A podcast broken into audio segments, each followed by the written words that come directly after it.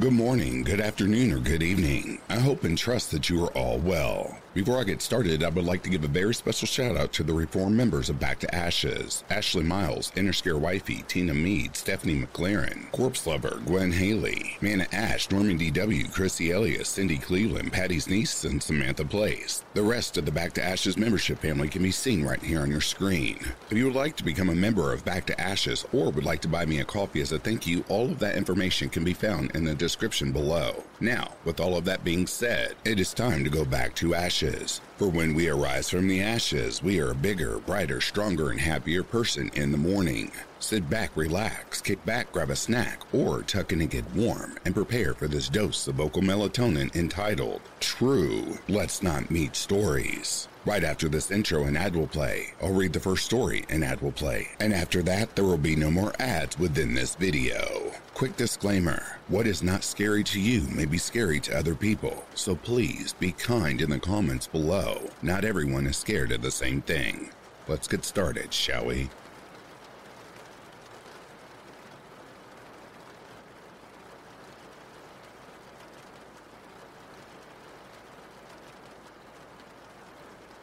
I'm a 24 year old guy, and yesterday at work I was behind the register ringing this guy out. I'm usually less dialed in to social situations that can be dangerous, especially compared to some of the people on this sub, but even I could tell something was up. Anyway, the man I was helping at the register was maybe 50.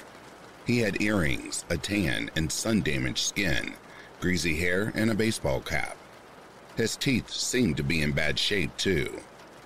We had a good interaction at first. He seemed kind and even cracked a few jokes. Until two girls, maybe 11 or 12, went to the self checkout next to where we were. And the way he couldn't keep his eyes off of them made the hair on the back of my neck stand up. I could tell with his eye line that he was likely staring at the lower half of one of the girls. I finished ringing him out and he began to leave. And as he walked past them, he still was just glaring at them. He seemed to be walking out of the store as slowly as possible, and he even turned his head back to continue to stare. The whole thing creeped me the hell out and gave me the gut feeling that this guy is a f- danger to kids. Customers like this are very rare, but it's only to remind yourself they exist. So, to the creepy guy that was staring down underage children. I hope we never see you again.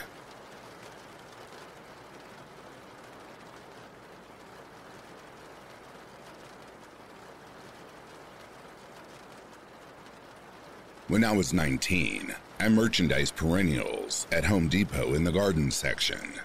It was mid June, so there was a lot of product to cull, organize, and rows of racks containing flowers that had to be put out. I was finishing up one day, sweeping the concrete from the mess I had made, and this old guy, probably in his 60s, walks up to me uncomfortably close. He said something along the lines of, Well, you're a strong, hard-working young man. I wasn't paying much attention to him, but still trying to be polite while cleaning up so I could finish up. He kept saying weird shit like how good of work I was doing and how strong I am. At this point, he had one hand on my shoulder and the other gently on my stomach. All I could think is, there's no way this guy is doing this. He then pointed to the racks of perennials that lined the aisle. Look at all those flowers. We need a big, strong man to put them away. Shit you not. Not only did he pause, but he looked down at me as he did. I scrambled away from his touch, laughing awkwardly because I was pretty much still a kid. I wanted to throw up, to be honest. I just kept working and asking myself what the hell just happened. I could see him out of the corner of my eye as I swept, just standing there watching me. I looked up to meet his gaze. I just glared back until he looked away and left. I was kind of scared leaving Home Depot that day, paranoid he was following me. Every old guy I saw after that, I was hyper aware of for a while. As a male, you don't think of it happening to you, so you never stop to realize how disgusting it feels. I reported this to my manager. So, to the old guy creeping me out and physically touching me without my consent, I hope I never see you again.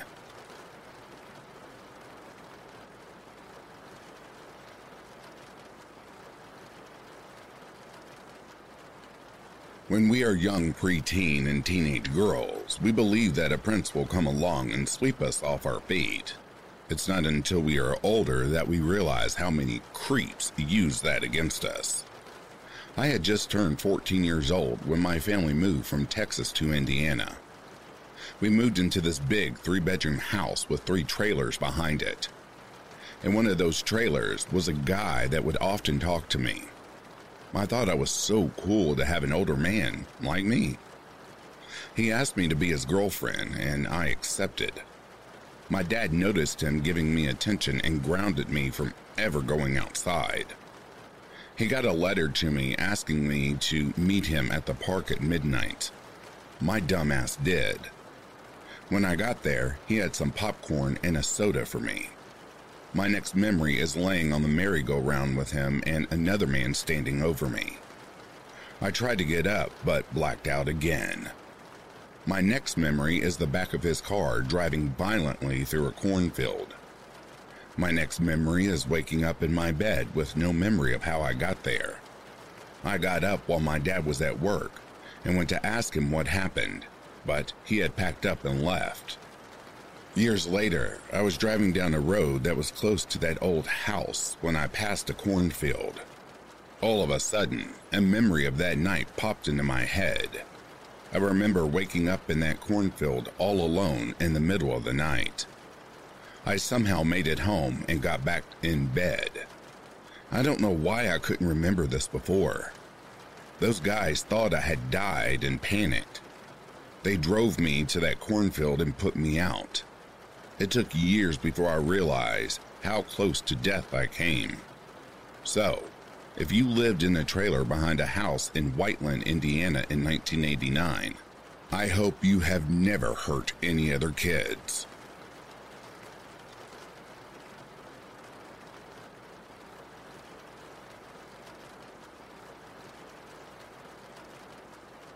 One evening, as I'm on my computer just browsing Facebook, I happen to get a message notification. Thinking it's one of my friends or family members, as I have my profile blocked from people I don't know so they can't message me. I click on the notification to open up the message. It's from an elderly man who doesn't live in the same town as me. This will become important later. He tells me I'm very beautiful. I just reply with a thanks and leave it at that. I should have never even replied because he immediately replies with a, Are you single? When clearly in my profile picture there is my boyfriend of three years and I embracing. Kinda obvious, you'd think. Anyway, I reply with a no. He replies with a, hmm, shame. I end up blocking him and going to bed. The next morning, I'm opening and I'm alone. It's dark out as it's only 5 a.m. We don't open for another hour. When I hear a, Hello, Nurse K.A., you're looking as beautiful as ever this morning. I turned around expecting one of the coworkers from the grocery store that my kiosk is placed in to be just messing with me. But to my horror, the elderly man was standing right there. He lives in a town that is a whole one and a half hours away from me. The fact he drove all that way just to see me terrified me. I went and told my manager about it, and he told me to go to the back room and he would come get me when the guy was gone. It took a while, but my manager finally came and got me. The guy, after I disappeared, ended up walking the whole store multiple times trying to find me, and even asking associates if they had seen Nurse KA from Starbucks around that he needed to talk to me. My manager quickly told the gentleman that he was worrying his employees and that it would be best if he left before he had to call the cops. Needless to say, he hasn't spoke to me since, but I do occasionally see him lurking around the store. So to the old creeper, I hope we never meet again.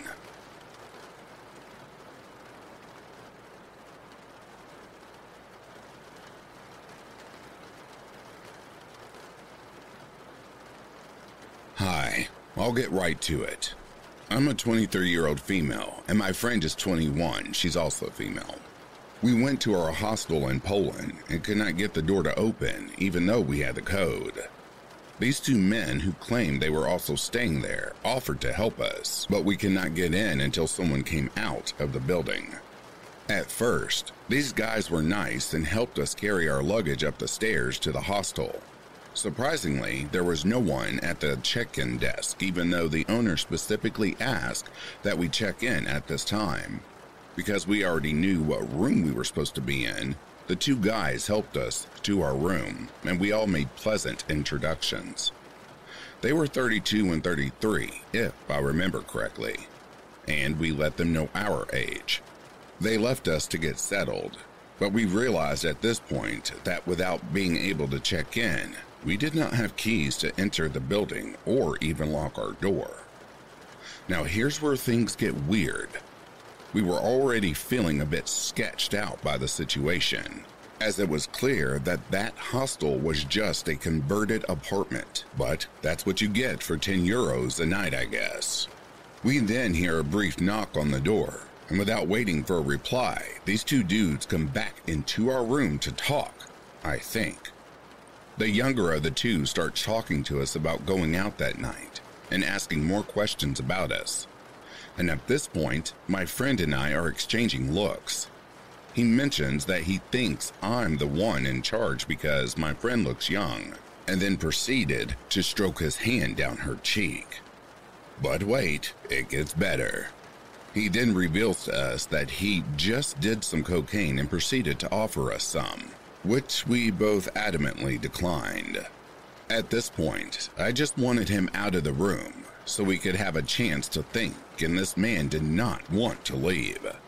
I finally backed him towards the door, but he wouldn't move his body, so I could close it all the way, and kept talking to us even though I was trying to gently shove him out. I finally got the door to close and then used my body to hold it shut. At this point, my friend had tried to call the owner multiple times to no avail so we decided to book another hostel and leave.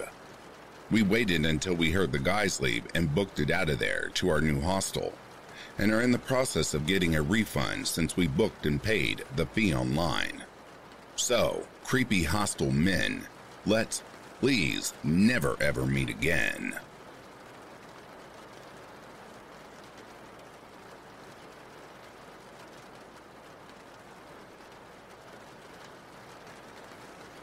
I live in Sacramento, California, where every summer we have the state fair. I was in my late teens, and my friend and I, both females, decided to check out the fair together. Parking was $10, and we were cheap and decided to park across the street. Well, a few streets deep in from across the street, because a lot of people had the same idea.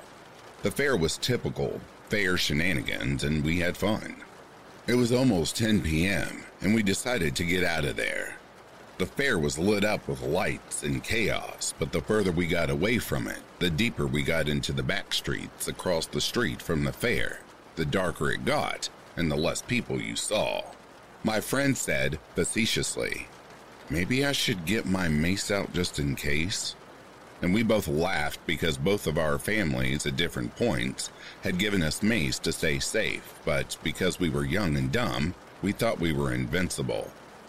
My friend drove, so she was digging in her purse looking for her keys and slowed down while doing so, and I was a few feet ahead of her. At that moment, the fair fireworks started popping off in the sky, and I turned around to look for several seconds and was walking backward while doing so. I turned around, and at that moment, I was passing a creepy ass gray van. A man popped out behind it and grabbed me forcefully with both arms around me and started picking me up. Immediately, my friend ran up and sprayed mace in his face, and she was able to do so because the mace happened to be attached to her keychain, which she got out of her purse.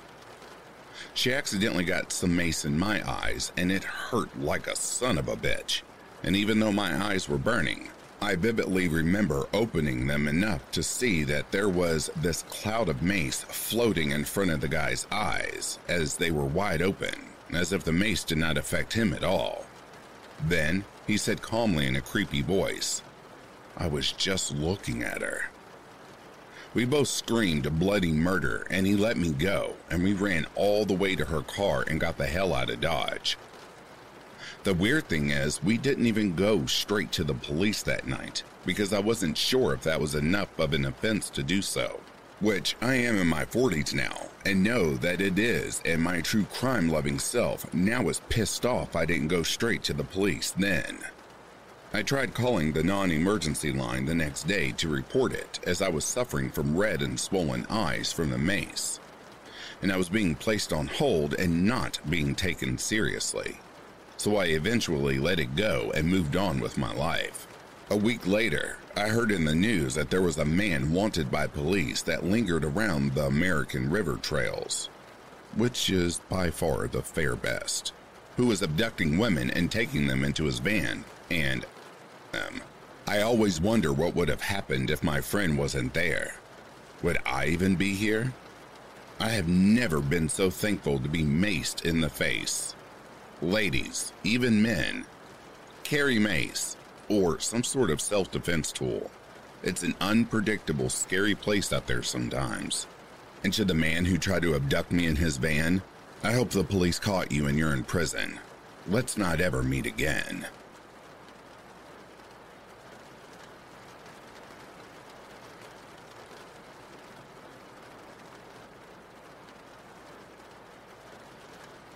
For context, I'm a 24 year old female and live in a very populated city where people drive a lot. I'm still shooken up by this, and I am honestly curious to hear your thoughts. The other night, I parked my car outside, went to let my dog in the house, and went back out to get my stuff. Note, it was probably about 6 p.m. and completely dark out because of winter. I get into my driver's seat, lock the door, and am sitting there for a minute getting my stuff together. All of a sudden, I see a man walk from in front of my car to the driver's side window. He is holding something up to my window, and I automatically get extremely panicked. A few months ago, a man held a wrench up to my window in a grocery store parking lot where I was sitting with my roommate and I, but he saw my dog and walked away fast. It was a sketchy situation then, and a sketchy situation now. The next few steps are blurry. I am looking at him in panic. He is motioning me to roll my window down. I look into the back of my car to see my dog there to protect me and realize she is not there, as I had just let her in the house. I do realize that I had the back windows both 75% open. Rookie mistake. Then a thought pops into my mind. I can drive away. My car is on. I shift the car into drive. He reaches back onto either the window, the door, or the side of the car, I don't know. I start to drive and he backs up. I pull into the street and almost hit another car and end up pulling out and leaving, shaking. The next day, I realized my landlord had a camera pointed at the front of the house to see if packages get stolen. I asked if he had clips from that time the night before. Lucky for me, he did. Too bad it is motion censored, so it only shows the moment where the car is pulling out. He walks away from the car, and he has a huge wooden plank or something like that in his hands or at least a three foot plank or something hidden behind his back. He then walked down one way of the street a little bit, then turned around and went another way. I wish I didn't see that video because I was scared before and I thought maybe I was overreacting. But now I know he was holding something there that could have potentially been a weapon. I am very grateful I trusted my instincts Someone on a neighborhood website that night said their car got stolen two streets over, so maybe he wanted my car. Anyways, to the freak who walked up to my window, let's not meet.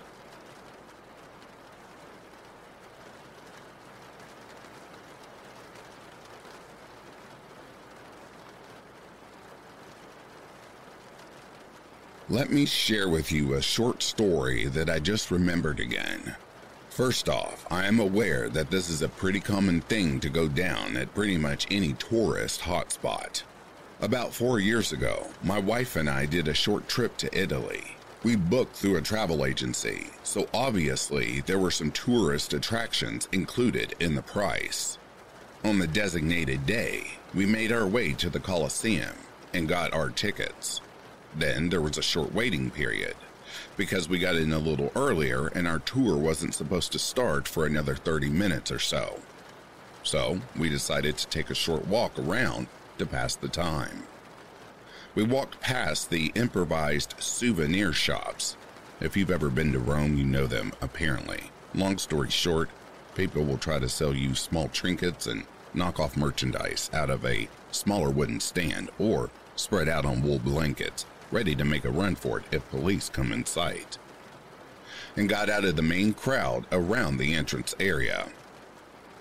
The second we reached a spot that was a bit more secluded, two guys walk up to us. They act all friendly and touchy from the start. They greet us in passable English, ask where we're from, you know the drill. And while they are talking, they are gifting us all sorts of smaller trinkets a bracelet, a small chain, a wooden figure, supposedly hand carved. It's a gift, it's a gift, they over enthusiastically assure us. My wife is very uncomfortable, and I can tell. So I try to get out of the situation as quickly as possible. But as the words, we really need to go now, our tour's about to start, leave my mouth, the tone does a sharp 180. They get up really close, blocking our path. My brain immediately goes into fight or flight mode. Now, obviously part of their scheme, they demand a gift in return the gifts they gave us, all apparently handmade by their relatives at home. I forgot which country it was. Still, I tried to keep as calm as I could to defuse the situation and make sure my wife is safe. I return every single item they gave us and calmly say that it was nice of them to gift them to us, but we couldn't agree to their trade offer. After I've done that, there's a really tense moment in hindsight, I am pretty sure they contemplated robbing us on the spot instead then, since their scheme fell apart. Then, they just went away as quickly as they came. Had to take a minute to calm my wife, who was close to crying at this point. We quickly made our way into a more crowded area and wait there for our tour to start. The rest of the trip, we didn't leave the crowd too far behind anymore as well. I still can't pinpoint why it's this encounter specifically that stuck with me. I've been in other situations that were tense and or full of adrenaline, but something deep inside me tells me to this day that this one in particular was too close to going south for my personal comfort. Side note, I am neither physically imposing nor would I have confidently been able to take on two assailants at once. Either they heard something, assuming it was the police, since presence is very high around the Colosseum, or they decided it was not worth the hassle. To the two creepy guys bothering us on vacation, I hope we don't run into you again.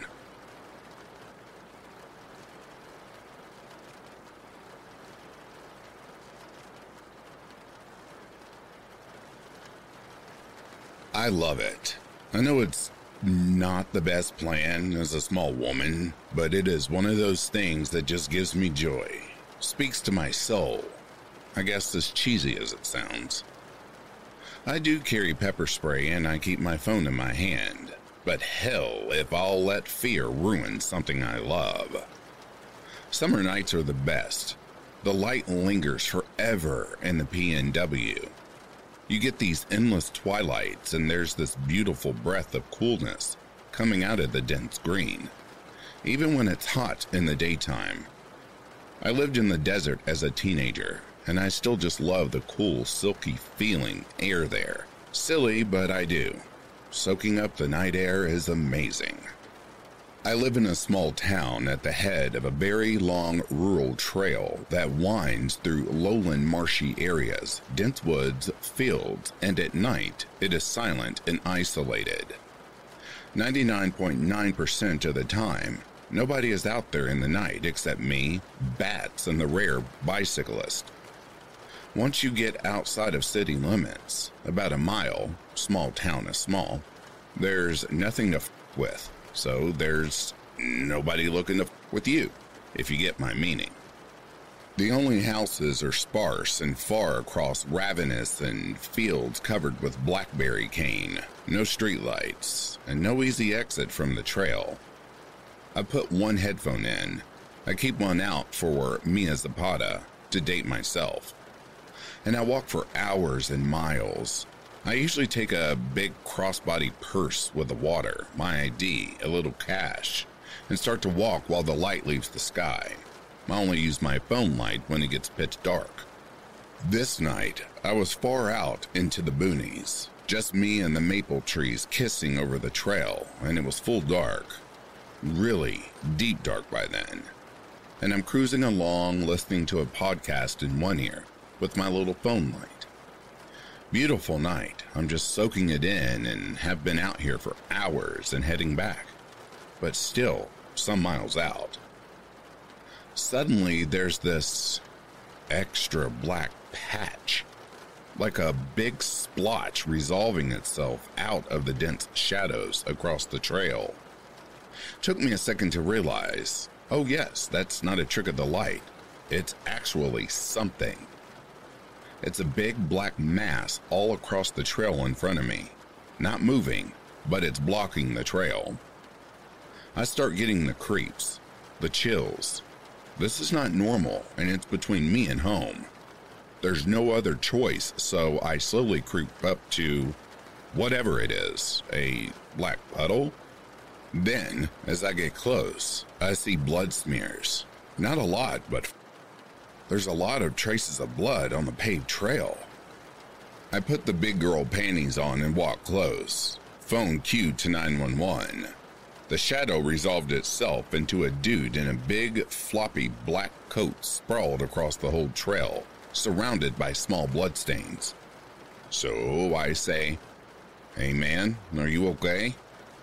And surprise, the guy sits up. He's sunburnt and grimy, but he's coherent and kind of chipper. He goes, Oh, I'm okay, just resting. Hey, you got any water? I forked over my water bottle and told him to go ahead and keep it. He took it and thanked me. He'd scraped his bare feet and wandered around for a bit before deciding to take a breather, which was where the blood was coming from. I recognized him. He's a local meth head and drunk. He's either slightly drunk and kind of peaceful or belligerent on meth. Today he was sobering up and tired. I asked him if I could call anyone or 911 or whatever. Nope, just chillin'. I carefully skirted around him and headed back home.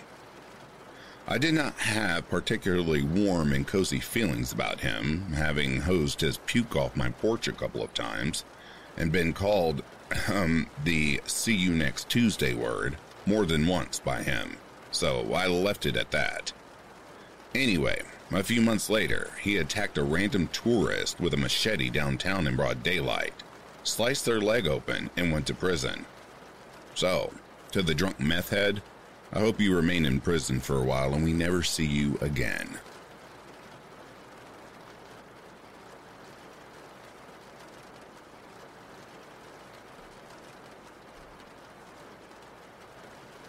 America Online was a big thing when I was 13 or in other words, for my generation, AIM, which stood for, you guessed it, AOL Instant Messenger. It was around 2002 when I would have been a fresh 13 and in the 8th grade. I had many times went into chat rooms by myself or with friends goofing around. Unfortunately, unsolicited photos were a thing then too, but usually you could stay clear of them by the chat room you entered. I didn't have any photos of myself, and back then you had to take a digital photo and upload it from your camera. Plus, I was 13 and self conscious, which I'm sure anyone can relate with. But one day, a guy popped up on my screen, wanting to chat. It went fine at first. I was very naive back then, and we quickly fell into a pattern of talking. His name was Dave and lived in California. Eventually, him telling me he loved me, etc. But the problem was, he was 19. Now, I wasn't proud of this, but at first, being 13, I just sent pictures of some random girl and said it was me. He instantly fell for me, telling me age is just a number and how mature I was. Now, at this point, he did not live in state, so there was never any chance of us meeting. Eventually, he told me he and his mom were moving to a city that was about an hour and a half away from me. He started begging to see him and go to a movie. Anything. I had to break the catfishing truth and say those were not pictures of me, but of someone else. He was furious he had been looking forward to a different type of child this whole time. Dave forgave me a few days later, saying, I still want to meet you because I love you. All the things you say to a young girl to get her to swoon. I think back and I'm like, wow, I was 13. So I told my best friend everything I just explained above and that I wanted her to go with me to meet him. There was a whole plan about him driving to see me and going to the movies to finally meet what I thought was the love of my life. I had been brainwashed into believing this was normal. I didn't tell my mom, of course, and honestly, she didn't notice any of it was going on to begin with. So, the day my friend and I were going to meet up with Dave, her mom came and picked us up from school. She said something that made my stomach drop into nothingness. She said, Chrissy, you are not going to the movies. You are not going to meet that man. You're going to get seriously hurt or kidnapped, and I cannot allow you guys to do that. I cried and cried because I honestly thought I could handle everything and be fine. She told me she wasn't going to tell my mom, I had to promise to never speak to him again and never plan to meet a stranger online. He ended up showing up and was upset I wasn't there. He went on AIM flying off the handle like I hadn't seen at that age. It really scared me. It scared me how close I was to this man being near me. I never talked to Dave again, but I easily believe I would have been kidnapped or worse that day if my best friend's mom hadn't stepped in. My mom would have been none the wiser. I was none the wiser. But I'm here today and learned a dire lesson. So, to Dave, hunting down little girls on AIM, I hope you get arrested and we never see you again.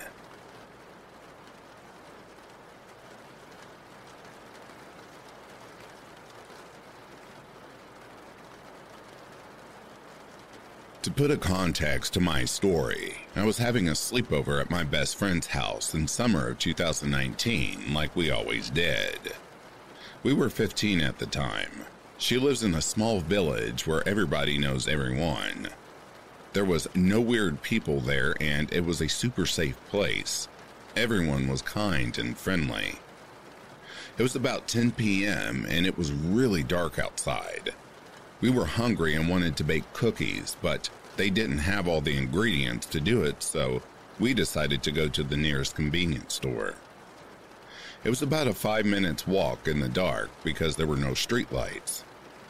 We started walking towards the store, talking and laughing about literally anything.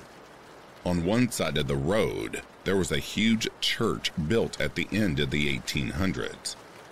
It was abandoned, but they couldn't destroy it because it was historical. There's also a huge parking lot right in front of that that had small orange lights. On the other side of the road was the store we had to go into. When we passed on the sidewalk in front of the church, we heard a weird classical music playing. It was like a whisper. We turned our eyes to the parking lot, and there he was. I have goosebumps just thinking about this. There were no cars on the road. Nobody was outside. It was dark and cold. We saw a man, really tall and disgusting. His clothes were ripped and he looked like he hadn't showered in months. He was dancing in the church parking lot, doing ballet figures to a classical song at 10 p.m. on a random summer night. When we saw him, immediately we changed sidewalks to be far away from him. Our hearts were racing as we entered the store. We got our things and went to the cashier. She made us pay and we were panicked, so we told her about the man dancing in the parking lot. She was confused and went to the window to look, but there was no one there. We were even more scared when we got outside. Neither of us had cell phones, so we couldn't call her dad to pick us up. We took a deep breath and decided to pass by the neighborhood that was behind the convenience store instead of the main road in front, so our chances of seeing the man again would be lower. We started walking in the dark on the small roads with our bags. We were always looking around us. Once we reached the main street, we about damn near had a heart attack. The man was there, dancing on the sidewalk right in front of her house. We were panicking, I started crying quietly as we walked back into the neighborhood. My friend told me that she knew some people of our school were living nearby and that we should go to their house, so we did. He didn't believe us at first and didn't want to walk us to her house. It was almost 11 p.m. and he looked tired, but I think he changed his mind now because he saw us crying so we put on his shoes and we started making our way back to the main street. We told him what happened as we arrived to the sidewalk, but there was nobody there. The man was nowhere to be found. He walked us to our front door and we thanked him before entering the house and locked the door. We told her parents everything and they just laughed at us saying how we were being overdramatic that it was one of the safest villages and that we probably saw the wrong thing. We're both 19 now, and we still have no idea what happened that night. But we stopped going out when it got dark. We talk about it sometimes, and neither of us can explain who he was and what he was doing there. Either way, to the creep dancing in front of us that made it to my friend's house for some reason, we hope we never see you again.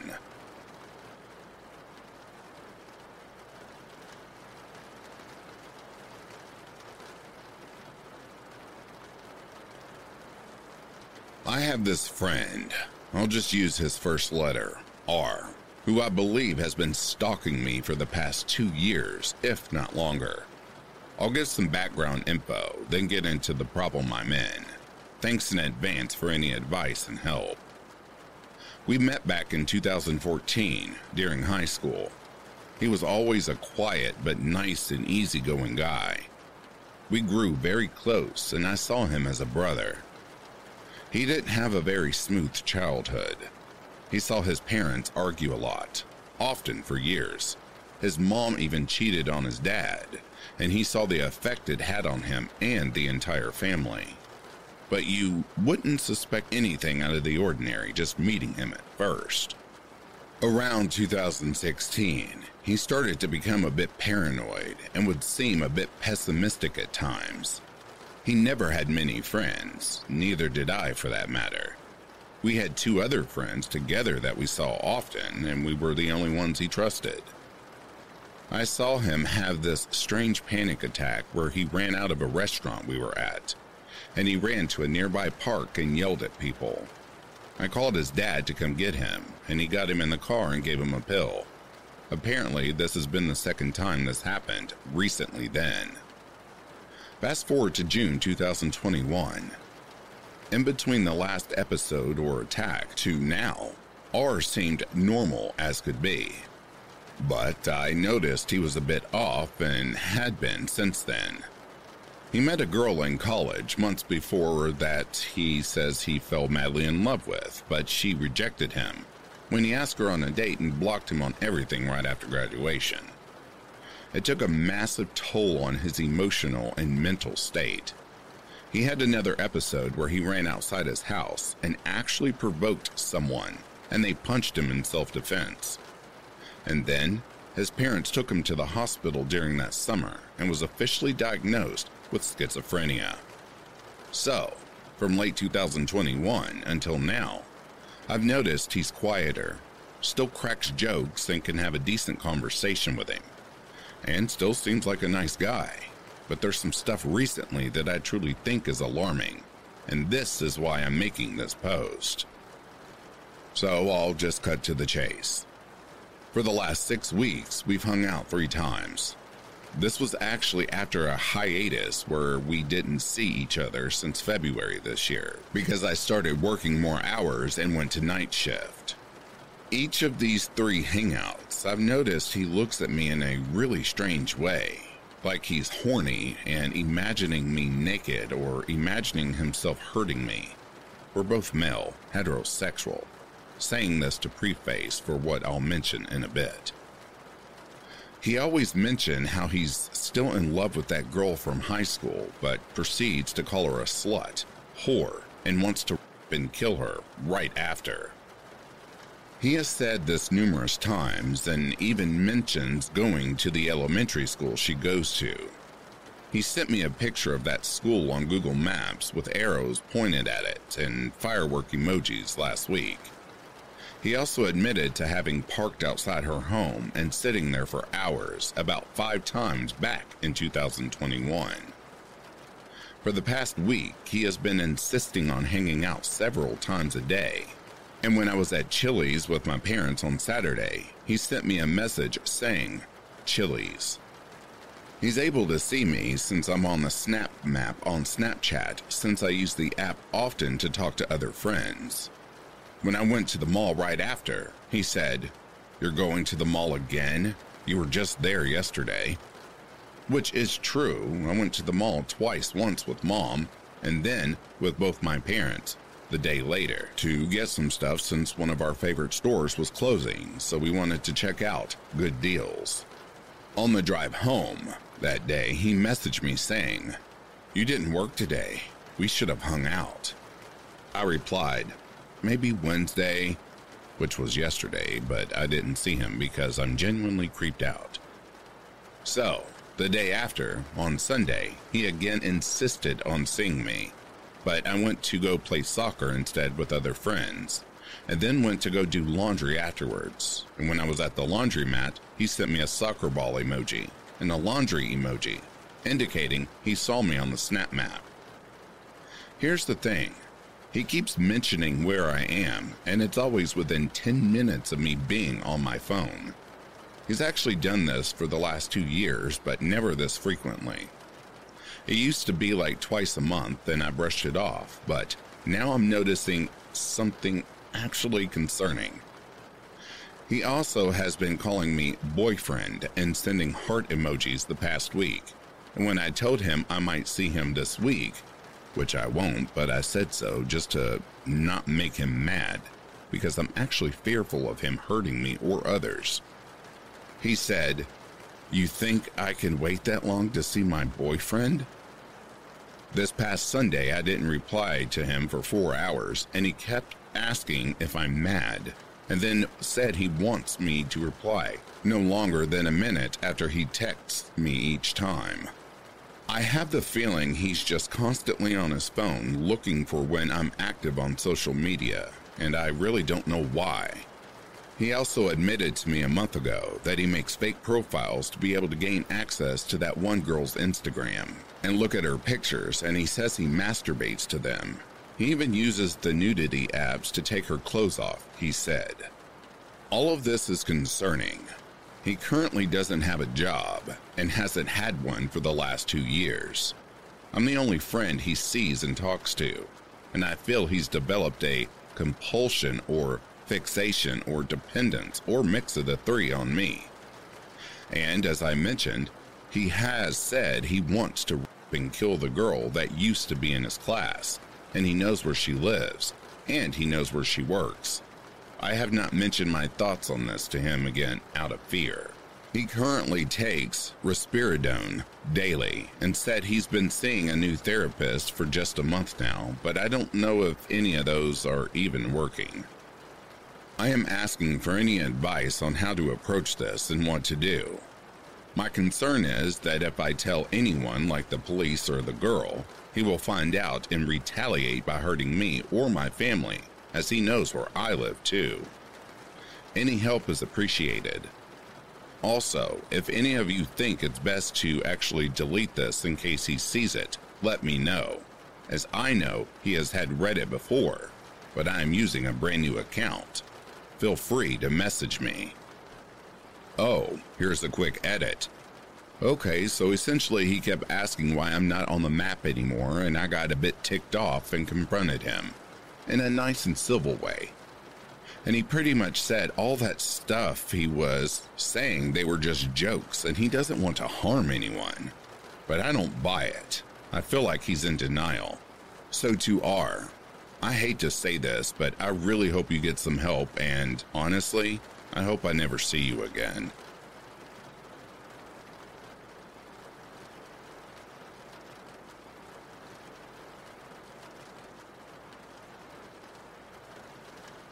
This happened in summer 2008, I think. I was at a sleepover birthday party at my friend's house. That is going to require some explanation. I live in rural western Pennsylvania, all you need to know about that side of the state is that if you aren't living in Pittsburgh and Erie, you are probably living in oil town that went bust decades ago. Oh, and you're probably isolated in a forest somewhere too. My family did okay in spite of the economically depressed area we lived in. Now, my friend had money. His family weren't Wall Street investors or anything, but in a town like mine, it was noticeable. He had a big house, a huge yard, a tree house, a trampoline, big screen TVs everywhere, and every video game console ever. You might think I was only friends with this kid because of the stuff he had, but honestly, this isn't true. He's probably in the top five of nicest people I've ever met. His family is also amazing. They took me in for a while when my mom was in the hospital once. I still keep in touch with them, so, rich guy, good guy, etc. He had a lot of friends.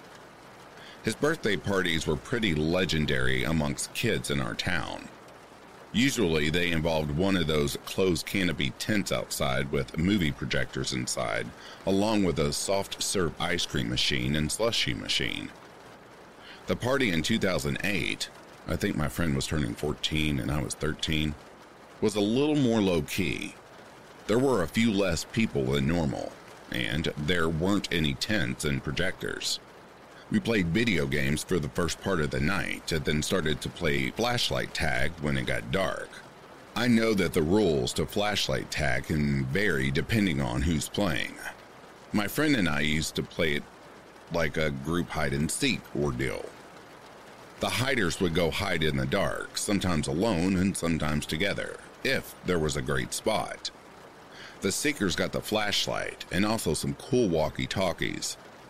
As I said before, the yard we played in was huge and there were a lot of places to hide.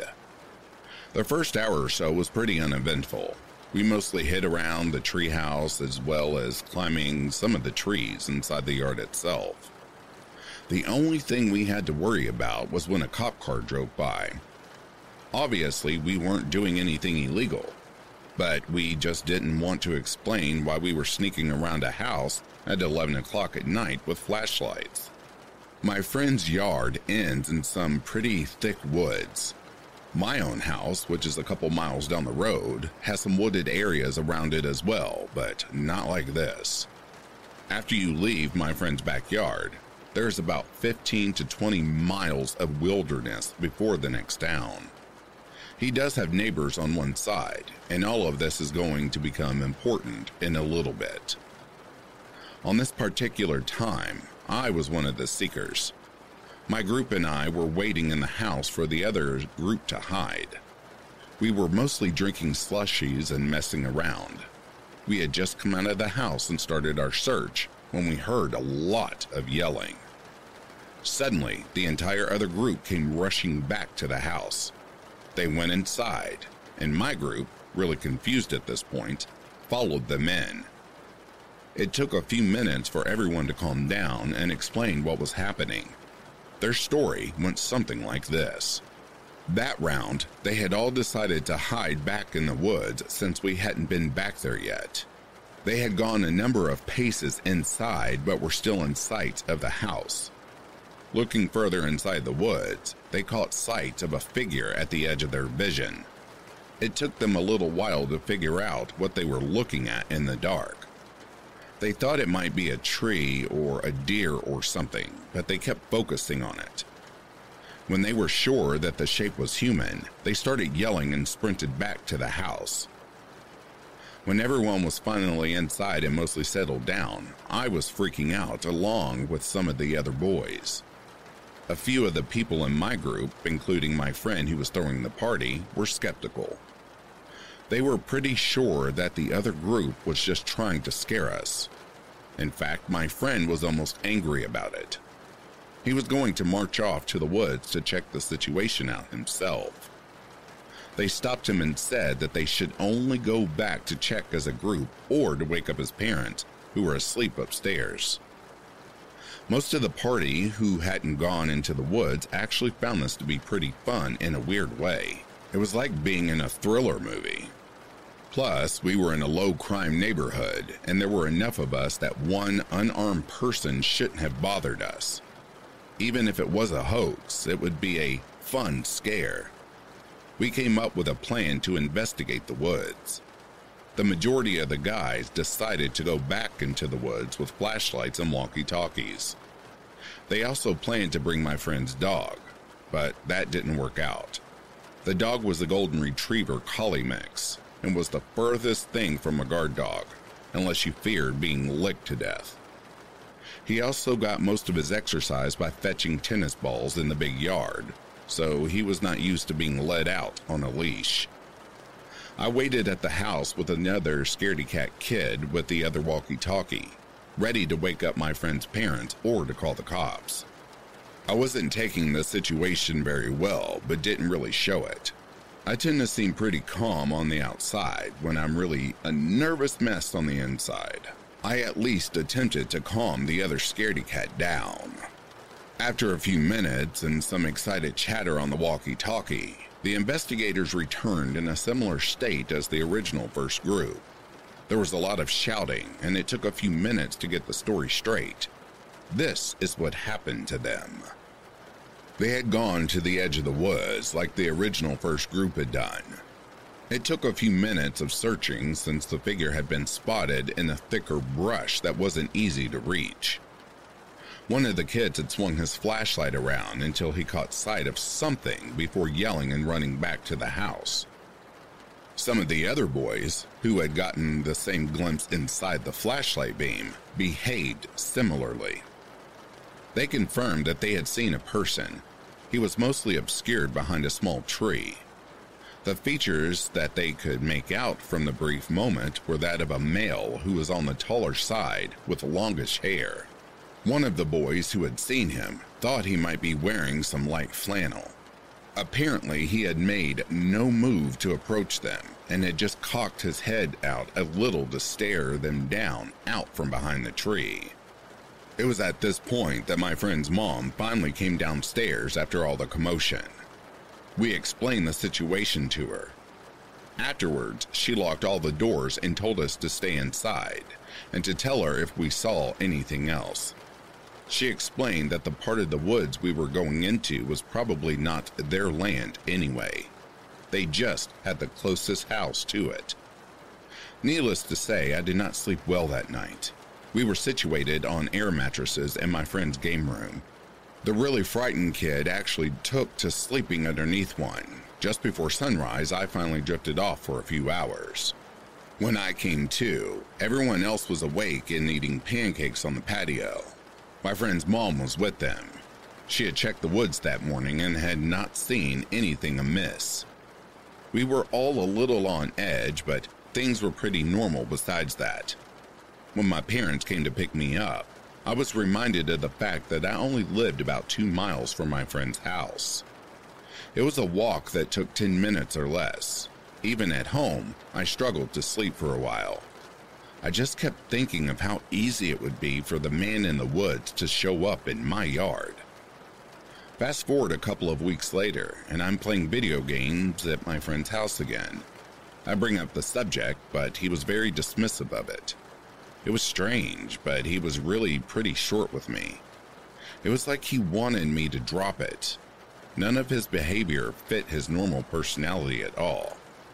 He did come up with a short explanation, though. Apparently, one of his neighbors had a son a few years older than us. He was tall with long hair. My friend explained that he could be a jerk and was pretty weird. The way he said weird may have indicated some mental condition. My friend's explanation was that this kid had seen us playing and hid in the woods to scare us. That did make me feel a little better at first. It did seem reasonable on the surface, and there's a good chance that's actually what happened. However, there are a few things that doesn't sit right with me. In my experience, when someone is trying to scare you, there's a ha ha got ya moment at the end. Like most people want to reveal that the whole thing was a good natured or they should want to show you how dumb you look over nothing. Back when we had our sleepovers in tents, one of my friend's older brothers would rustle the outside before popping in to see if he had scared us. Both of his brothers had moved out of the house by the night of the incident. This person in the woods did nothing like that. He may have just been trying to scare us and went all in on the whole thing, wherein his only pleasure was knowing that he had scared us for life. Or if this kid really did have problems. Maybe he just didn't understand how pranks typically went. His explanation also brought back an old memory of mine. I had been going to my friend's house for close to 10 years at that point. In one of the early years, I remember playing a game with my friend and one of his neighbors who lived across the street. Both my friend and the neighbor had crabapple trees in their yards. We played a game of basically dodgeball with moldy apples thrown across the road. The game ended when the neighbor, who was a few years older, chucked the crabapple at my friend's head as hard as he could. It absolutely nailed my friend, and he was on the ground crying. I brought him inside where his parents asked me what was wrong. I told them about the game and the neighborhood kid. When he was finished crying, his parents scolded him and said that they had warned him about this. They just said that the neighborhood kid was not nice. For the record, he did not have long hair, but this was a number of years prior to the incident. Now, I don't know if this was the neighbor that my friend had pinned the blame on, which brings me to some other disturbing things. My friend never gave up the suspect's name, even when I pressed him on about it. More unsettling was the fact that my friend was not among the kids who had actually seen the guy directly. This was just his explanation for what happened. I don't think my friend was actually trying to cover anything. I think he was just worried that I wouldn't want to come to his house anymore if I didn't feel safe. That was the last time I had to sleep over at my friend's house. That wasn't really because of the incident, but because we were entering high school and overnight parties started meaning something else entirely. My friend's explanation does seem plausible, and that makes a pretty creepy story on its own. The alternatives are even more frightening. I don't even want to think about the kind of guys that go stalking teenagers in the woods in the middle of the night. So, whether you were a creepy neighbor or creepy mystery person, let's not ever meet.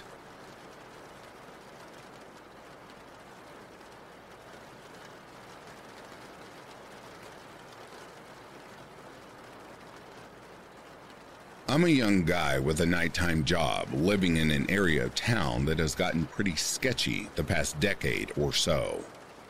The police are here at least once a month to sort out some violent or drug related crime. I'm a very routine focused person. So, for the past 8 years before going to work at 1:30 a.m., I always take my dog out for a walk at around 1.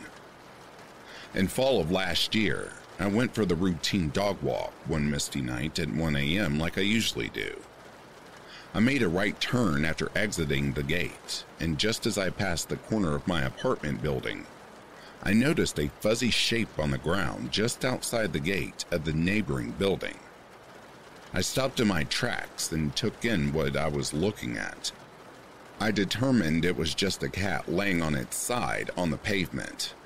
I thought this was odd, but since I know my dog would most certainly bark at it and wake up the entire neighborhood, I chose to turn around and take a different route for the walk than usual. For the rest of this walk, I was reflecting on that cat. There was something very off about that cat just laying relaxed on the ground in the middle of the night with no people around. Once my walk had looped me back to my gate, I decided to turn the corner again and see if the cat was still there. Mind you, a full 15 minutes had gone by at this point. Sure enough, it was still there. Same position and everything. Now I thought the scene was even more odd. I took my dog up to the apartment, put my work clothes on, grabbed my car keys, and headed out. As I exited the elevator, the image of the relaxed cat laying outside was still in the back of my mind, perplexing me. Instead of going into the underground garage, I decided to instead go out of the main gate one last time to check to see if the cat was still there. I exited, turned the corner, and once again, the cat was still laying there. Since my dog wasn't with me this time, I just approached it this time to check if the cat was still okay. When I got to it and looked down, I stared at it for a good long while. The cat wasn't breathing at all. It was dead. No question about it. I had my suspicions this must have been the case, so I wasn't entirely shocked. But something was still so off about it. A cat wouldn't just lay down in the middle of a paved sidewalk to die of natural causes, I thought. There was no noticeable blood on or around it, so I began thinking the cat might have jumped from one of the balconies. Just as that thought hit me, a raspy voice spoke to me from above. Yep, there she is. The voice said in a very matter of fact type of tone. I got spooked and quickly glanced up. Through the mist, I saw a middle aged woman on the fifth floor balcony leaning over the railing, looking down on me with a lit cigarette in her hand.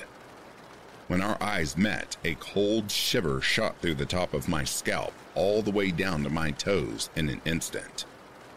I may have misinterpreted her facial expression due to the fog, but I could swear she was smiling when our eyes met. Without responding, I immediately turned and quickly walked over to my gate. As I walked, I could hear her laughing. I practically sprinted to my car in the garage, once I sat down inside, I considered whether I should call the police or not, as every aspect of what I had just witnessed gave me the impression that this neighbor of mine had killed the cat. I dialed the number but decided not to, as they might want me to stick around for questioning, which might make me late to work. So I went on with my night as usual, doing my best to forget about the incident for now. When I got home later, the cat wasn't there anymore. About a week later, I walked past a neighbor living in the same building as me. We had some usual neighborly small talk, but she interrupted herself to ask me whether I heard about what happened in the other building last week. I said I didn't. She told me that a woman on the fifth floor had thrown her cat down from the balcony in a rage because it peed on the living room carpet. The cat had apparently not died immediately, but all its legs were broken from the initial impact with the concrete pavement. Police were called at around 5 a.m. when another dog walker saw the cat. The woman had still been out on the balcony by this point, talking to the guy while he called the police.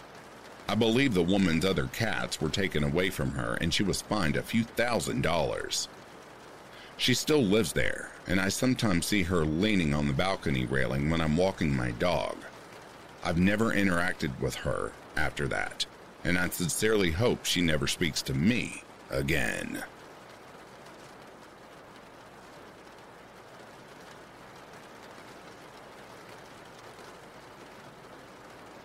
And that, dear listeners, brings a close to our true Let's Not Meet stories. If you are sleeping, I hope Slumberland is treating you kindly. If you are awake, I hope you've enjoyed this collection. In the meantime, please take care of yourselves I'll read to you soon. Have yourself a good morning, a good afternoon, or a good night.